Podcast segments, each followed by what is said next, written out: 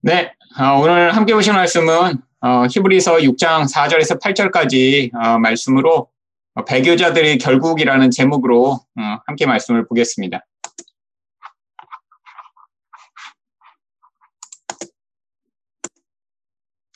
어, 제가 읽도록 하겠습니다.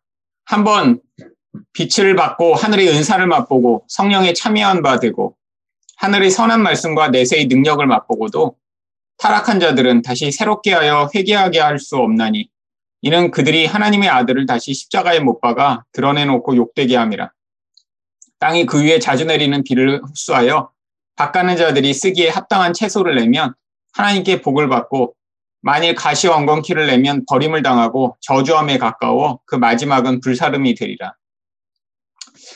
이 부분은 어, 히브리서에서뿐 아니라 신약 성경에서 음, 해석에 아주 많은 논란이 있는 어, 그런 부분입니다. 이 부분에 대한 해석을 가지고 교단이 이제 나뉘기도 했고요.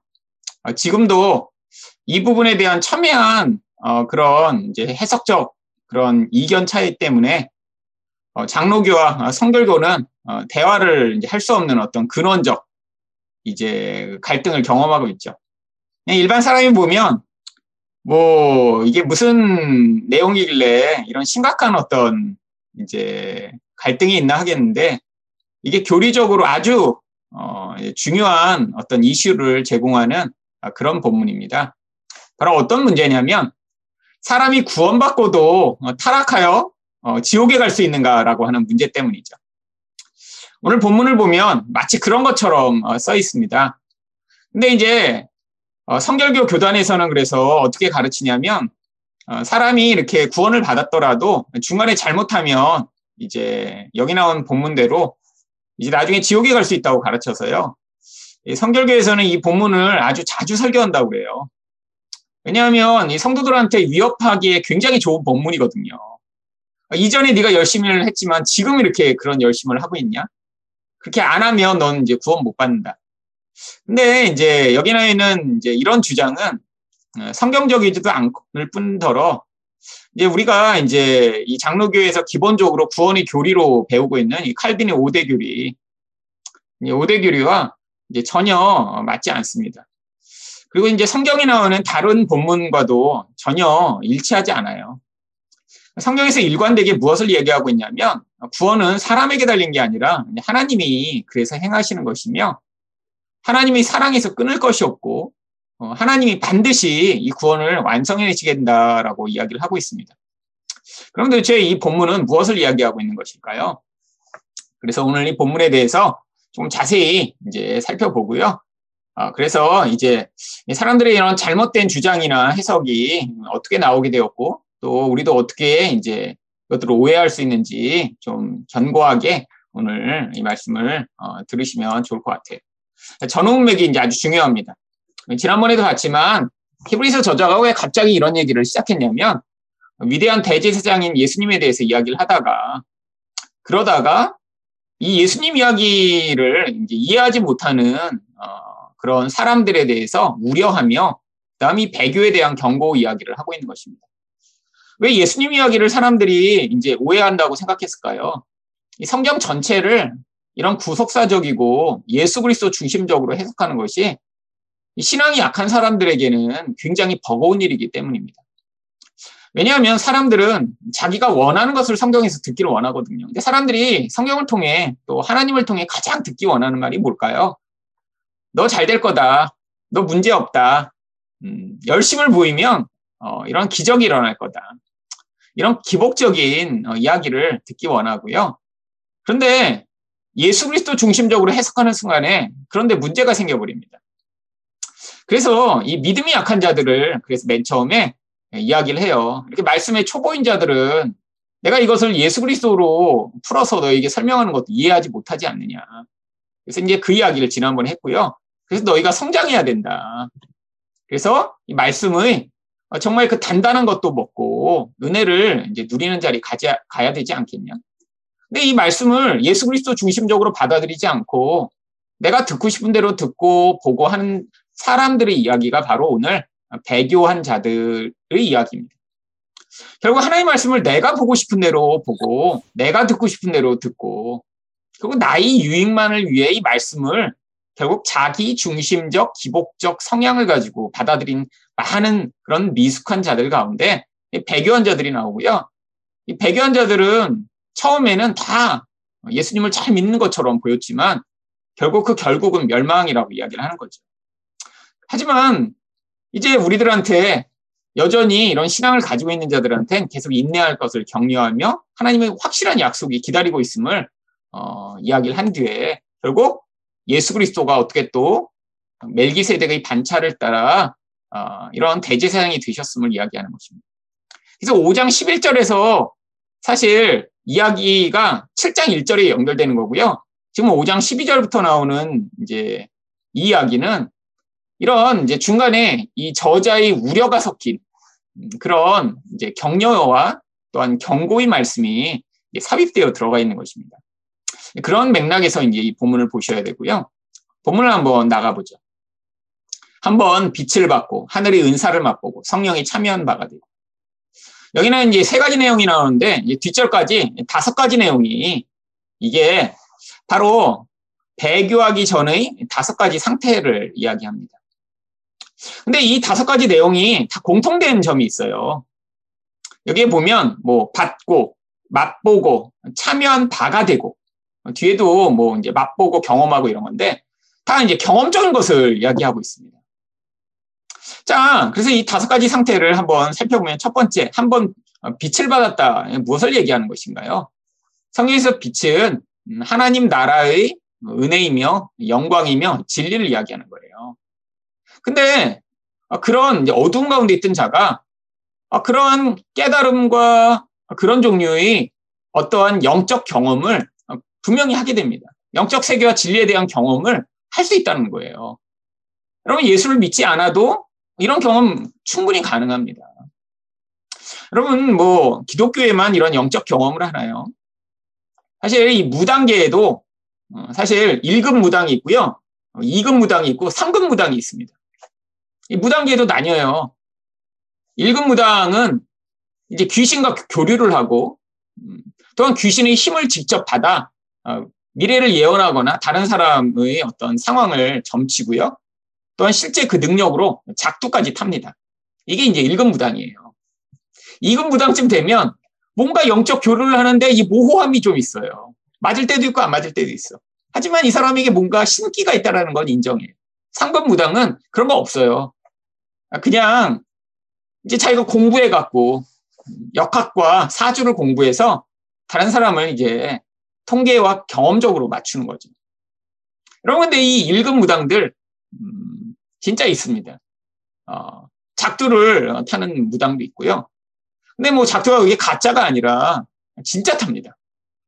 그 작두라는 게 정말 그 소위 어물 자를 때 쓰는 건데 그걸 날카롭게 해갖고 그 긴데 맨발로 올라가서 춤을 추는 거예요. 저도 직접은 못 봤고요. 어, 제가 대학생 때 비디오로 여러 번 봤습니다. 왜냐하면 이게 이제 연구에 대한 아주 중요한 자료거든요. 한국의 토속 그 민속적 이런 것, 민족지라고 하는데 한국의 어떤 문화와 이것들을 경험하는 그런 건데 지금도 있는지는 모르겠어요. 옛날에는 이제 많이 있었습니다. 근데 그 사람들은 진짜 신과 교류하며 그 힘을 받아 진짜 하는 거예요. 일반 사람이 올라가면 다리가 쑥뚝 잘라질 수 있는 그런 날카로운 곳에. 어. 그게 이제 뭐 인도나 이런 데 가면 비슷한 그런 영적 경험들을 한 사람들이 있습니다.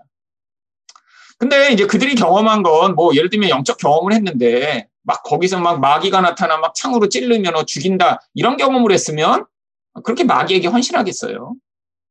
광명의 천사로 나타납니다. 광명의 천사로. 속여요. 여러분 많은 이단의 교주들이 어, 사실은 그런 영적 경험들을 합니다. 유명한 사람이 이제 박태선이죠. 여러분 박태선 목사가 어, 뭐 목사는 아니고 이제 사이비 교주였죠. 이 박태선이라는 사람이 맨 처음에는 기독교 신자였습니다. 그래서 서울역에서 누구랑 같이 전도를 했냐면 김중곤 이 CCC 대표셨던 김중곤 목사님이랑 같이 전도를 하시고 사람들에게 예수 그리스도를 전하셨었어요. 근데 왜 둘이 갈라지게 되냐면 박태선 목사한테서만 이 신유의 기적이 나타나기 시작했어요. 그래서 그쪽으로 사람이 몰리기 시작했습니다.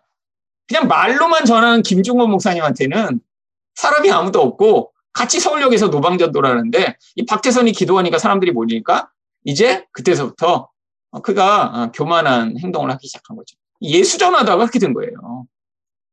그러면 그렇게 마귀처럼 살다 결국 나중에는 자기가 발 닦은 물도 팔았거든요. 거기에 이제 신적 능력이 있다고. 근데 그러면 그렇게 예수 전도하고 막 기적을 행하고 이랬던 박태선은 영적 경험을 했던 거죠. 여기 나오는 한 번 빛을 받은 사람입니다. 그러니까 그랬다고 구원받은 게 아니에요. 왜냐하면 이런 영적 경험이 우리 감각적 수준에서 맨 처음 미쳤을 때 그게 신비하게 경험되고 온 감각을 사로잡으며 그의 어떤 영적 존재 안에 마치 영향을 미치는 것 같은 느낌으로 남아있지만 그게 진짜로 영혼으로 뚫고 들어가 영의 본질 안에 들어가지 못하면 감각에서 경험하고 끝나는 거예요. 그래서 두 번째 상태도 마찬가지입니다. 보시면 하늘의 은사를 맡고 근데 이 은사가 꼭 우리가 얘기하는 뭐 방언을 하고 기적을 행하는 은사만이 아니라 성경에선 하늘의 은사가 이제 두 가지로 사용되는데요. 이 구원의 은혜를 받은 것도 은사라고 표현합니다. 왜냐하면 은혜란 뜻이에요. 하늘의 선물이란 뜻이라. 그래서 여기는 하늘의 은사를 맛본 게 구원의 은혜가 가져오는 감정적 경험을 이야기합니다. 그래서 맛봤다고 표현하는 거예요. 여러분 맛은 볼 수 있잖아요 하나. 근데 그걸 내가 음식으로 먹어 소화하고 흡수한 게 아니라 그냥 맛본 거예요. 잠깐. 여러분 뭐 마트 같은 데 가면 시식회 하잖아요. 시식회에서 소세지 하나 맛본 게 그게 정말 먹은 건가요? 감질만 나게 소세지 하나만 이렇게 우물우물 맛봤어요. 그게 무슨 영향이 되고 그 사람의 본질로 흡수가 될까요? 그냥 맛본 거죠. 그런 상황이라는 거예요. 어떤 영적인 그런 놀라운 변화와 그런 강력한 은혜가 있는 곳에서 그런 감각적 경험을 한 거죠. 눈물도 흘려보고 기쁨도 경험하고 뭔가 새로워진 것 같은 그런 느낌. 세 번째로는 성령이 참여했다고 그럽니다. 참여했다는 게 뭐죠? 성령이 임재하시면 이게 개인적으로도 그렇지만 집단적으로 같은 어떤 감각적인 경험을 하게 되는 경우들이 있습니다. 이게 바로 특별한 경험이에요. 뭐 그런 거죠. 이렇게 떡을 이게 떡고물이 많이 묻어 있으면 떡만 집으려고 해도 떡고물이 이렇게 묻잖아요.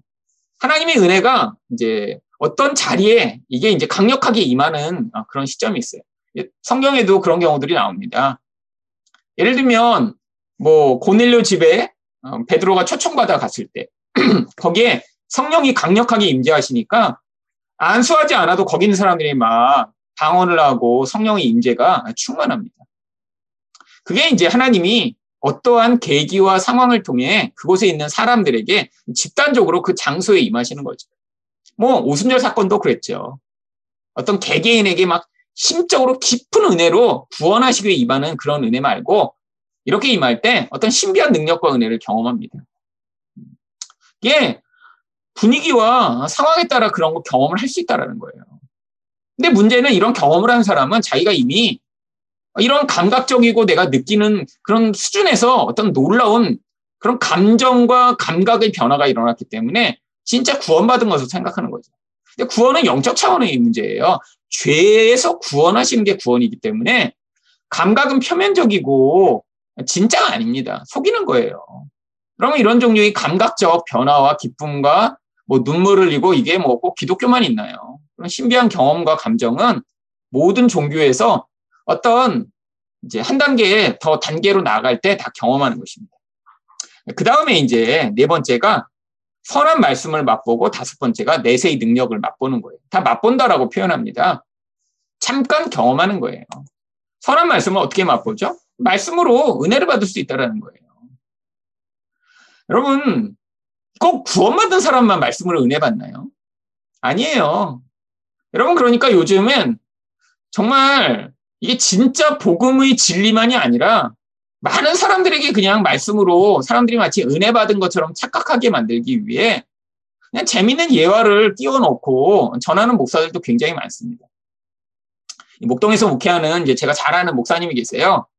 제가 이제 중고등학교 때 저희 이제 교회 중고등학교 담당 이제 전도사님이셨고 이제 그 교회에서 오랫동안 부목사님을 하시다가 그 다음에 나중에 이제 뭐 목동에 개척을 하셨어요. 그래서 굉장히 잘하는 분입니다. 근데 이제 마침 그분이 개척하셨을 때 이 목동도 막 커지기 시작했던 이제 그런 시점이었고요. 옛날 일이죠.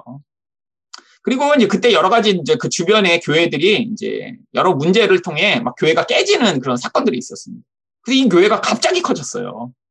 처음에 개척해서는 좀 이제 힘드셨는데 교회가 엄청나게 커졌고요. 그래서 이제 그쪽 교단에서는 굉장히 유명한 분이 됐습니다. 이름만 되면 알만한. 막 총회장도 나중에는 하고. 근데 이제 뭐 저랑 저희 아버지랑 뭐 이렇게 다 잘 아시니까. 이제 그 목사님이 자기가 책이 나왔다고 저희 아버지한테 이제 우편으로 보내셨더라고요. 그래서 제가 집에 갔는데 책꽂이에 이제 그분 책이 몇 권이 꽂혀 있는 거예요. 그러고, 어?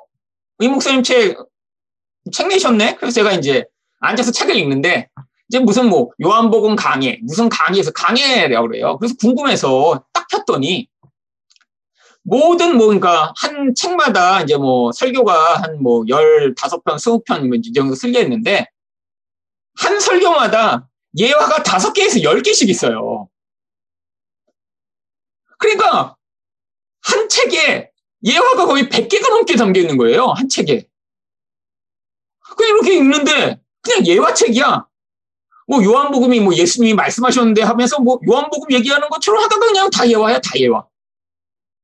아, 그래서 내가 아버지 보고, 아버지, 아니, 이거 아무개 목사님은 뭐 설계집에 때문에 뭐 예화집을 보냈어요. 그랬더니, 야, 나머지 책도 다 똑같다 그러시는 거예요. 나머지 책 보니까 다 똑같아. 되게 충격을 받았습니다. 제가 중고등학교 때는 뭐 그렇지는 않았거든요, 그분이. 그렇게 그냥. 근데 예화가 뭐 무슨 개인적으로 은혜를 받은 예화가 아니에요. 어디 뭐 록펠러가 뭐 이런 예화 있잖아요.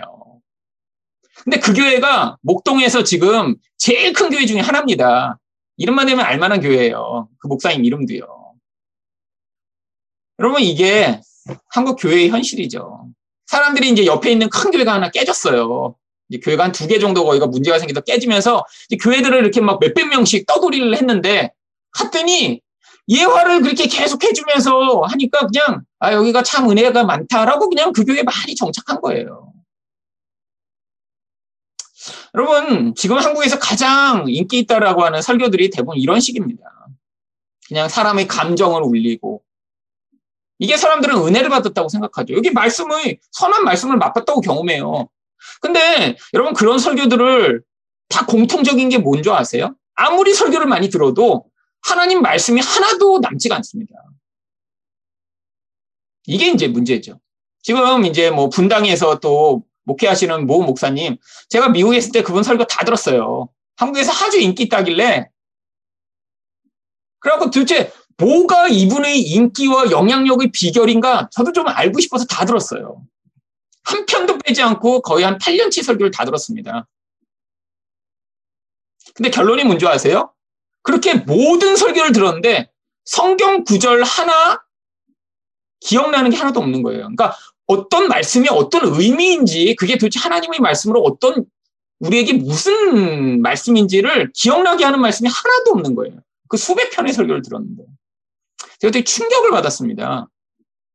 그냥 그 시간에 되게 감동스러워요. 끝나고 막 찬양도 막 되게 빵빵하게 하고 그래서 같이 찬양하면서 저도 많이 울었거든요. 제가 이제 운동하면서 맨날 들었어요. 운동하면서 하루에 막한 시간씩 걸으면서 설교 이제 뭐 짧으니까 3, 40분 하면 두 편씩 맨날 듣고 그랬는데 그냥 그러면서 이제 같이 찬양도 하고 그래서 은혜를 받았다고 생각했는데 도대체 무슨 본문을 가지고 이 얘기를 했는지가 하나도 안 남아요. 그냥 뭔가 느낌은 있어. 그냥 뭔가 그래 열심히 살아야지. 포기하지 말아야지. 희망을 가져야지. 근데 이런 설교가 사람들이 진짜 좋아하는 설교입니다.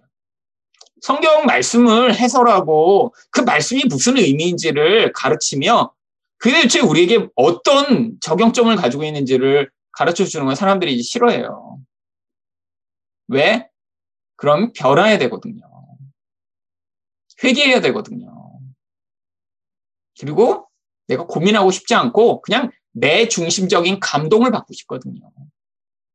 그래서 이게 사실은 많은 사람들이 은혜를 받고 있다고 하는데 진짜 은혜인지는 질문이 필요합니다. 5번 다섯 번째로 내세의 능력까지 맛봐요. 이것도 맛봤다고 하죠. 이 내세라고 하는 거는 다가올 새 시대를 얘기하는 거고요. 이게 이제 하나님 나라 앞으로 나타날 통치에 대한 이제 그런 용어입니다. 그러니까 하나님 나라가 임한 것 같은 경험을 하는 거예요. 언제 그런 경험을 하죠? 바로 공동체에서 사랑이 넘칠 때. 정말 이제 사람들이 거룩을 추구하기 시작할 때. 이건 이제 개인적인 측면보다 이제 공동체적인 거죠. 가정에서 정말 기쁨을 경험할 때. 어. 내가 정말 나의 욕심을 내려놓고 다른 사람 위해 헌신하는 모습들을 볼 때. 그러면 얼마든지 경험할 수 있습니다. 여러분, 이단이 이런 거 더 잘하는 것 같아요. 제가 가르쳤던 옛날에 대학교 학생이 2주 동안 이제 2주인가 3주인가 이제 뭐 교회를 안 나온 정도가 아니라 연락이 안 되고 이제 두절된 적이 있었습니다. 근데 나중에 돌아왔어요. 그래서 어디 갔다 왔냐고 그랬더니 리더였는데 뭐 연락도 안 되고 이제 뭐 그냥 잠수 탄 거죠 완전히. 그러니까 이제 되게 궁금해서 에다가 나중에 이제 돌아와서 아 이렇게 잠수를 탔냐 도대체 그랬더니 그동안 이단에 갔었던 거예요. 근데 갔더니 왜 갔냐 그랬더니 자기를 그 길로 인도했던 누나가 과 누나 인도를 받고 갔는데 너무 자기를 챙겨주고 사랑해줘서 갔대요. 근데 갔더니 정말 교회에서는 맛보지 못하는 사랑이 넘치더라는 거예요. 너무너무 다 사람들이 자기를 따뜻하게 대해주고 그래서 거의 그냥 거기 들어갈 뻔했대요, 자기가. 근데 이제 걔도 목사님 아들이었는데 그 근데 누나들이 막 자기를 안아주더래요. 되게 뚱뚱한 애였거든요. 막 한 100kg 넘는. 누가 뭐 교회 오면 그 100kg 넘는 이런 막 애를 막 안아주면서 사랑한다고 해주겠어요. 갔더니 막 누나들이 더 와서 다 안아주고 형들이 막 자랐다고 해주고 막 너무 기뻤는데 근데 이제 한 세 번쯤 갔더니 이제 뭐 교회 평생 다니고 그런 애라 이제 이단인 걸 알았죠. 그래서 이제 자기도 되게 갈등했다는 거예요. 이 사랑을 계속 느끼기 위해 내가 여기 있을 것인가. 근데 이제 마음에서 내가 정말 내가 예수도 믿고 정말 하나님도 아는데 내가 이게 이 사랑의 맛을 내가 못 잊어 여기 있다가는 이제 빠져나오지 못하겠다. 그런 생각으로 이제 다시 돌아왔다고 하더라고요. 하지만 와서 하는 얘기가 뭐냐면 아직도 그립대요. 그립죠, 당연히. 교회에서 누가 그렇게 그런 사랑으로 하나요? 근데 왜 그들이 그런 사랑을 보이죠? 그게 사랑인가요? 잃어버린 영혼 하나 잡아 먹이로 삼기 위한 무서운 사탄의 전략이죠. 여러분, 그게 바로 이 땅에서 얼마든지 이단에서도 경험할 수 있는 그런 거예요. 모형적이고 가짜죠. 사실 하나님의 공동체에서 더 풍요하게 경험해야 되는데 쉽진 않죠. 여러분, 이건 다 뭐예요? 경험적인 것입니다. 경험했다고 진짜 영적으로 변화된 게 아니라는 거예요. 여러분, 이런 경험을 하고도 어떻게 될 수 있다는 것입니까? 타락할 수 있다는 거예요. 경험만 했으니까요. 그럼 어떻게 돼요? 다시 새롭게 돼요. 회개할 수가 없어요. 근데 여, 놀라운 영적 경험을 한 뒤에 왜 타락하죠? 감각적 차원에서만 신비한 경험을 해서 그래요. 이게 영적 차원으로 말씀이 들어가 그의 본질 안에서 참된 회개와 하나님에 대한 반응을 이끌어내는 게 아니라 영적 차원 이면에 있는 감각의 수준에서만 어떤 변화된 것 같은 그런 느낌과 경험을 해서 그게 결정적으로 다시 타락할 수밖에 없었던 거죠. 다시 회개가 불가능한 이유가 무엇입니까? 두 가지가 나오는데요. 예수님을 다시 십자가에 못 박아서 그래요. 어떻게 예수님을 다시 십자가에 못 박죠? 이 이야기는 예수님을 완전히 거부했다라고 하는 의미입니다. 유대인들이 예수님을 십자가에 못 박은 것이 무슨 의미인가요? 예수님을 이제 완전히 거부해. 당신은 우리 하나님이 아니야. 라고 했던 것을 여기서 이제 비유적으로 다시 표현한 것이에요. 그래서 뭐 예수님을 다시 못 박은 게 아니라 예수님을 완전히 거부했기 때문이에요. 왜? 은혜의 경험을 감각으로 하고도 결국 거부했기 때문에 두 번째는 하나님의 아들을 현저하게 욕보이기 때문입니다. 이 현저하게 욕보이다는 말은 공개적으로 이제 모욕을 가한다라고 하는 뜻입니다. 왜? 이전에 나는 하나님을 믿어라고 하다가 결국 이제 교회에 대한 많은 정보와 지식과 어, 이런 것들을 가지고 있는 사람이 외부에 있는 사람보다 더 강력하고 비판적으로 이렇게 교회와 또 하나님을 욕하면서 이게 공개적 모욕이며 공개적 이런 악을 행하는 것이 되기 때문이죠. 결국 다시 돌아올 수 없다는 것입니다. 근데 이 근원 원인은 영적인 거라는 거예요. 이 사람은 영적으로 구원받은 사람이 아니기 때문이죠. 그래서 이제 7절과 8절에는 이제 비유 하나를 이야기합니다. 농사의 비유죠. 어떤 농사예요? 땅이 비를 흡수하면 당연히 채소를 내야 돼요. 당연한 거예요. 은혜를 받았다면 열매가 나타나야 된다는 것입니다. 근데 비를 받았어요. 이런 하나님이 내시는 은혜를 경험했어요. 근데도 땅이 채소를 내지 않고 가시와 엉겅퀴를 내면 그 땅은 땅 자체가 사실 이 비를 흡수할 수 없는 나쁜 땅임을 보여주는 것입니다. 결국 뭐예요? 가시와 엉겅퀴는 이 배교가 만들어낸 결과이고 결국 이 사람의 영은 하나님의 선택을 받지 못했음을 보여주는 결과라고 하는 거죠. 결국에는 이제 음, 이 말씀을 통해 뭘 보여주냐면 여기서 이렇게 하나님의 놀라운 은혜를 경험한 게 구원받은 사람이 타락한 게 아니라는 거예요. 구원이라는 건 영적 문제입니다. 오히려 이 구원받은 놀라운 사실은 우리가 감각적으로 경험하지 못할 수도 있어요. 우리가 볼 때는 되게 내 느끼는과 내 상황에서는 그런 은혜가 나타나지 않는 것처럼 내가 생각될지 몰라도 하나님의 말씀이 우리 안에서 고민을 자아내고 계속해서 갈등을 불러일으키며 우리 안에 결국에는 하나님의 뜻에 순종하도록 이끌어 가시는 그 은혜의 자리에 서 있는 거. 이게 바로 어, 구원받은 자의 어, 그러한 모습입니다. 한번 놀라운 은혜를 받았다고 막 난리 법석을 친 다음에 얼마든지 그래서 그런 감각적이고 경험적인 것은 떨어져 나갈 수 있고요. 우리가 지금 예술 믿는 게 그런 어떤 감각적인 이제 것들을 경험하고자 하면 사실 어, 교회 다니기가 되게 힘들어요. 그런 감각적인 거는 뭐 잘 경험되나요? 안 됩니다. 뭐 예배 시간마다 막 눈물을 흘리고 이런 거잘안 되죠. 뭐 사실 어렵습니다. 본인이 마음이 이제 굉장히 낮아져 있으면 찬양하면서도 뭐 맨날 울 수 있고 그렇지만 쉽지 않아요. 하지만 이 감각이 그렇게 되지 않아도 우리 영혼 안에 하나님의 말씀이 들리며 우리 회개를 불러일으키고 말씀을 통해 나의 모습이 보여지며 하나님이 뜻이 무엇인가 그 복음의 은혜를 경험하는 것. 이게 바로 구원받은 자들이 경험하는 은혜입니다.